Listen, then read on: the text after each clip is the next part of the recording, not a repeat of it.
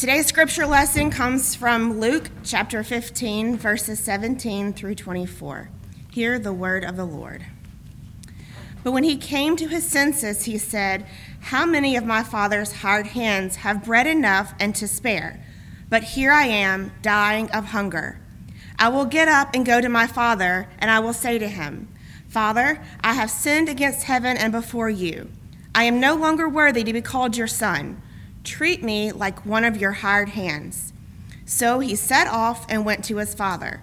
But while he was still far off, his father saw him and was filled with compassion. He ran and put his arms around him and kissed him.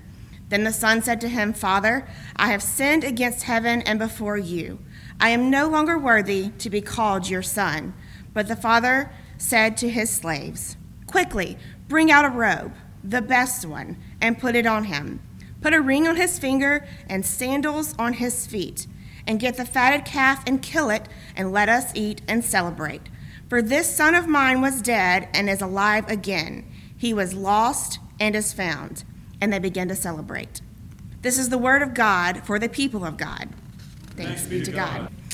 And at this time, we would like to invite and welcome Curtis Keller to present the message this morning.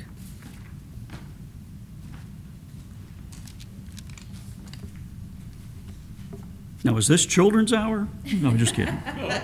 Just want to make sure I'm on the right page here.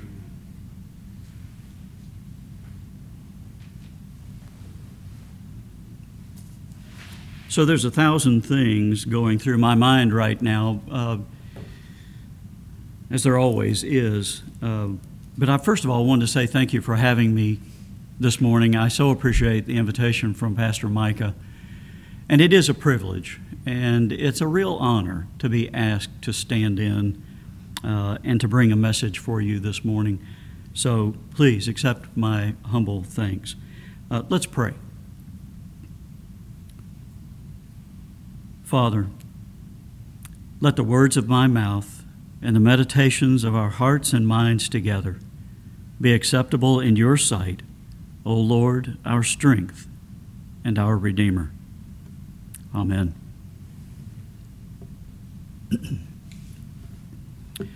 So there's this question that is popular in job interviews, and I've run into it a couple of times myself over the years, and it goes something like this Where do you see yourself in five years? Well, if you're not prepared for that one, it can be a little tough to answer off the cuff. So I got what I think was clever I came up with a stock answer in your chair, which would always get just a little bit of a start from the interviewer, but I would pretty quickly follow that up with I want to learn, I want to grow, and I want to become a part of this team to such an extent that maybe one day I'll be invited to manage it well, it's kind of hard for an interviewer to disagree that they would really like to have a motivated employee who wants somebody that has no ambition whatsoever. So, how about you? Where do you see yourself in five years? How about five days? Or five minutes? It's clever answer or not, a plain truth that we don't know where we're going to be from moment to moment. A friend of mine had a heart attack earlier this year, caught him completely off guard, just like it typically does, folks. It wasn't something that he had really anticipated, but when it happened, it changed his life in an instant. So I'm going to ask you another question. How many of you would get on an airplane that would be piloted by someone who does not know where they're going? Well, I've been on a lot of airplanes in my life, and quite honestly, I can tell you that one of the most reassuring things about getting on that plane is knowing that the pilot is not only quite competent with the aircraft, knows it well, but is in full control of where it's going. Other than my knowledge of the eventual destination, flying on an airplane is pretty much a matter of participation. You follow some simple rules and instructions, and you trust those that are in charge. You trust that they know what they're doing. One more question. How many of you would take control of an Airbus A380, one of the largest, most complicated commercial aircraft flying today? Well, again, I probably know more about airplanes than the average person, but I wouldn't dare taxi that aircraft, much less take it off the ground. And yet, I do that every day. And so do you. You see, each morning we get up and we take control of the most complicated thing that God ever created a human life. And we do it with great confidence that we know where we're going and how we're going to get there. But in my life, and I venture to say in yours as well, things seldom work out exactly according to my plans. That's pretty much what happened to the young man in our story this morning. A story that you are probably more familiar with than just about any other teaching in the Bible. He had it planned. He knew what he was doing, he knew where he was going. He was in charge now. He had money in his pocket. Nothing can go wrong. He was free. So he packed up his suitcase, caught up on his email, and he headed for the bus station. They didn't have planes in those days, by the way. And off he went completely confident. He knew exactly how things were going to go. Unfortunately, the pilot that he was trusting had no idea where he was going. I see that in myself. The stubborn insistence that I can run my life. But I can't see the future any more than that friend of mine did when that heart attack took him by surprise. So, why do we do that? Why do we try to maintain control? I think it's one word. I think it's a word we don't like to hear a lot, and if you're outside the church, you really don't like hearing it at all. It's called sin. What does that mean? Does that mean that we are bad people? Was the prodigal son a bad son? I suspect that he wasn't. In fact, he had a few years under his belt. He had learned from his father what was good and what was bad, what was right, what was wrong, and what was safe and what would get you killed. I'd be willing to wager that he was a good, hard working son. But as is all too common, sin crept in. That desire to be in the pilot's seat, even when that voice in the back of your head says, This is not your place you don't know what you're doing. Even the Apostle Paul said that he had moments, he had tendencies to do the very thing that he hated. So it happens to all of us. So let me see if I can clarify something. Sin doesn't mean that we are bad people. In fact, I think that's one of the problems that we have when it comes to reaching those outside the church. They feel like we call ourselves the good people and they are all the bad people. But sin doesn't make you a bad person. What it means is that you've inherited a nature, a fallen nature, one that draws us to be selfish. I'd like to think of it more like you are a beautiful creation with a really bad attitude. Selfish, self centered. It's something we all fight. And there's just no better way to describe sin than that. But just for a second aside, I want to make sure you know that we're, we're kind of touching just the surface here. Sin doesn't make you a bad person. That's not the question. What sin makes you is dead. And Jesus didn't come to make you a good person, He came to make you alive. In fact, if you were born Jewish, as the young man in our story, and you rejected Judaism or you refused its instruction, your family would literally consider you dead. Probably a pretty good way to consider you. And that was the case in this story. And let's be perfectly honest there are a lot of dead people walking around in the world.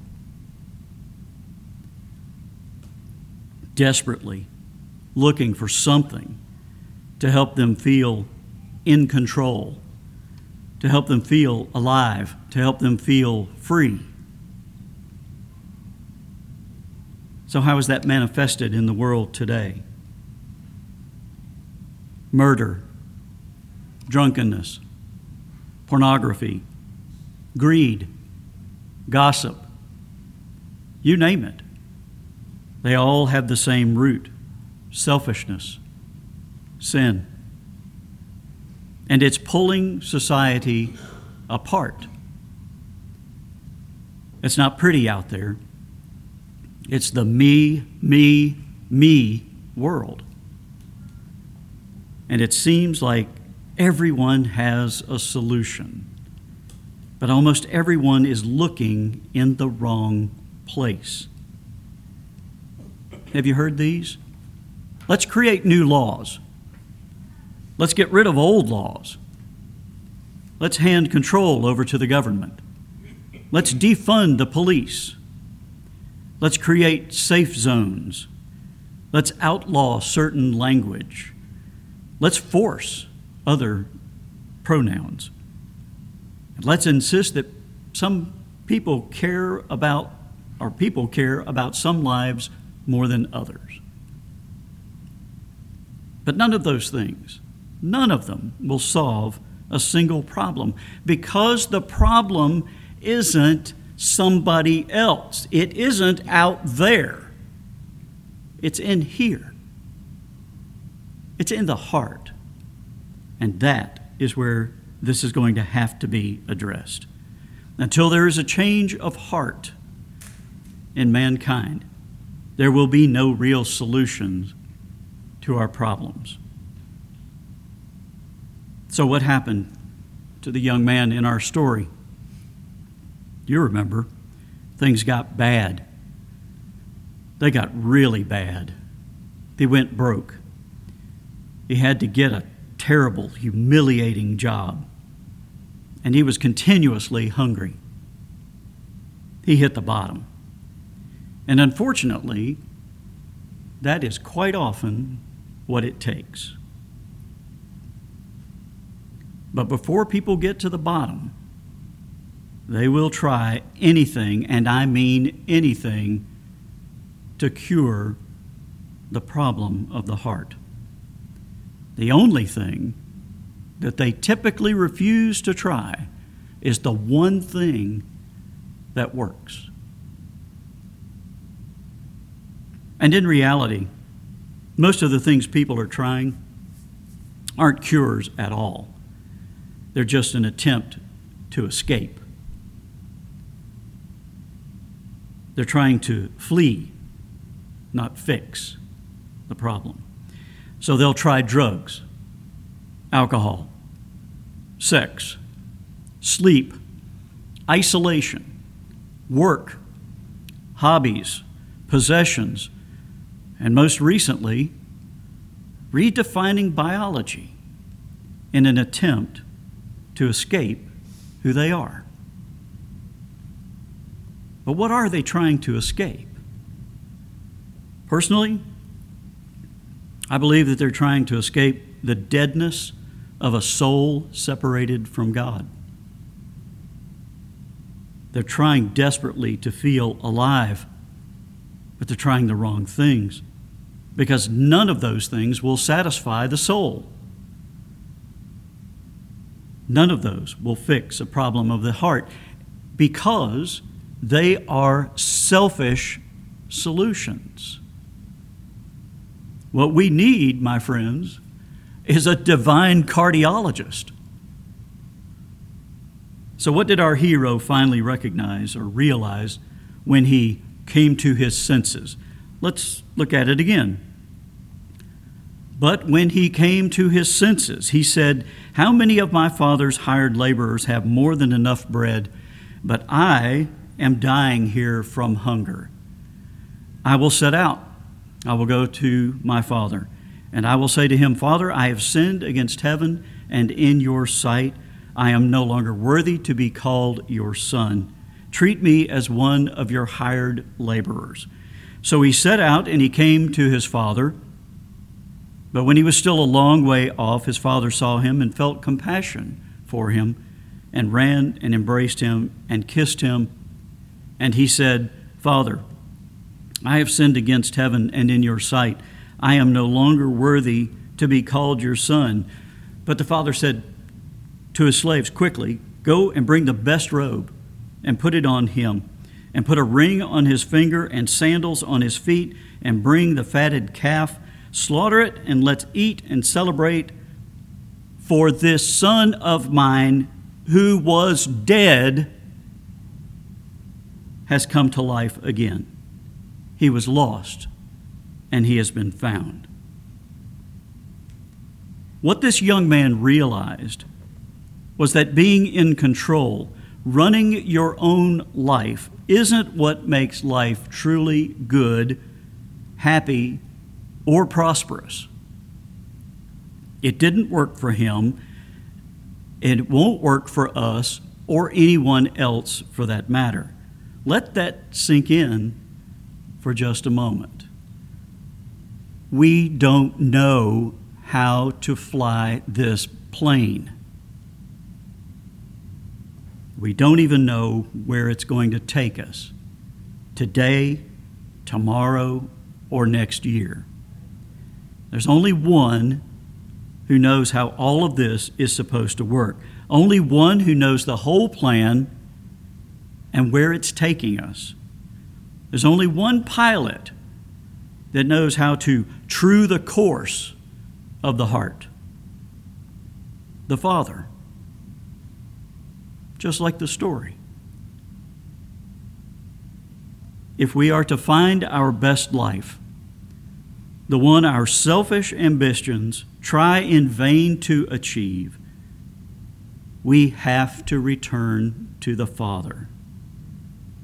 When we do that, we know our eventual destination. In fact, we're invited to participate in the journey. The God who created everything is eager to bring you back to where you belong.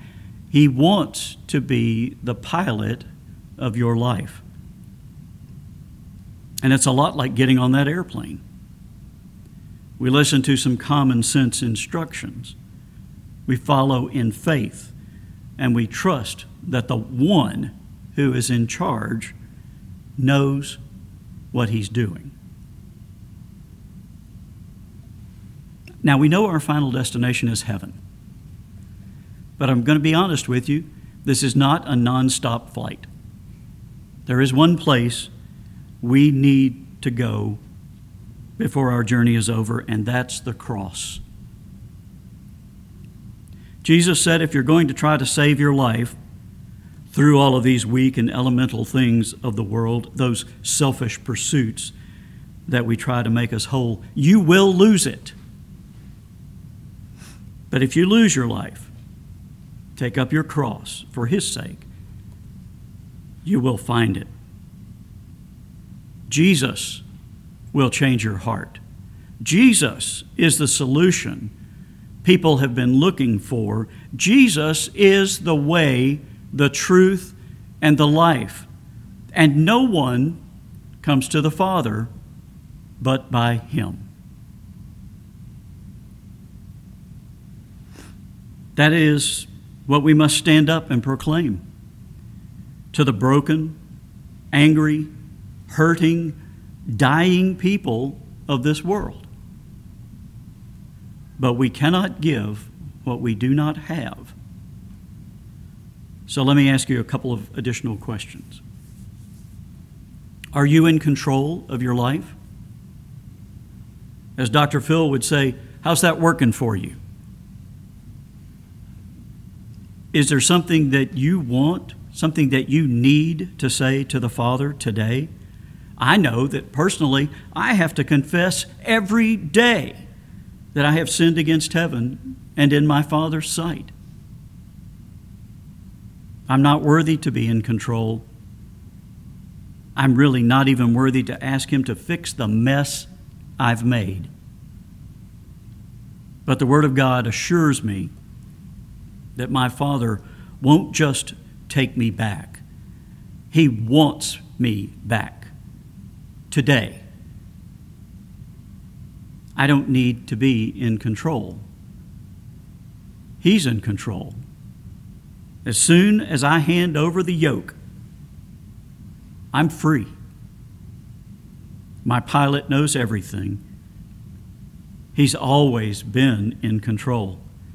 He knows where you and I are going, and He knows how to get us there in the best possible way I can be out of control. Let us pray.